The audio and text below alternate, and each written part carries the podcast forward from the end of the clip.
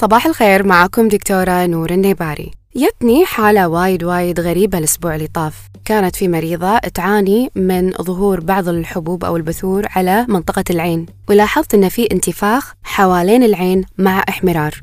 هذه تعتبر من الحالات الطارئة ليش؟ لأن في مثل التهاب حول العين وهذا ممكن يعرض المريضة لخطر انتقال هذه العدوى إلى الدماغ أو مثلا حق ممكن يسبب بعد جلطات دماغية فعشان كذي إحنا نحرص إن إحنا في بعض المرضى نعالجهم فورا خاصة إذا في احمرار حول العين لكن أنا ليش قلت لكم هذه الحالة؟ هي ليش أساسا صار معاها هذه البثور حوالين العين؟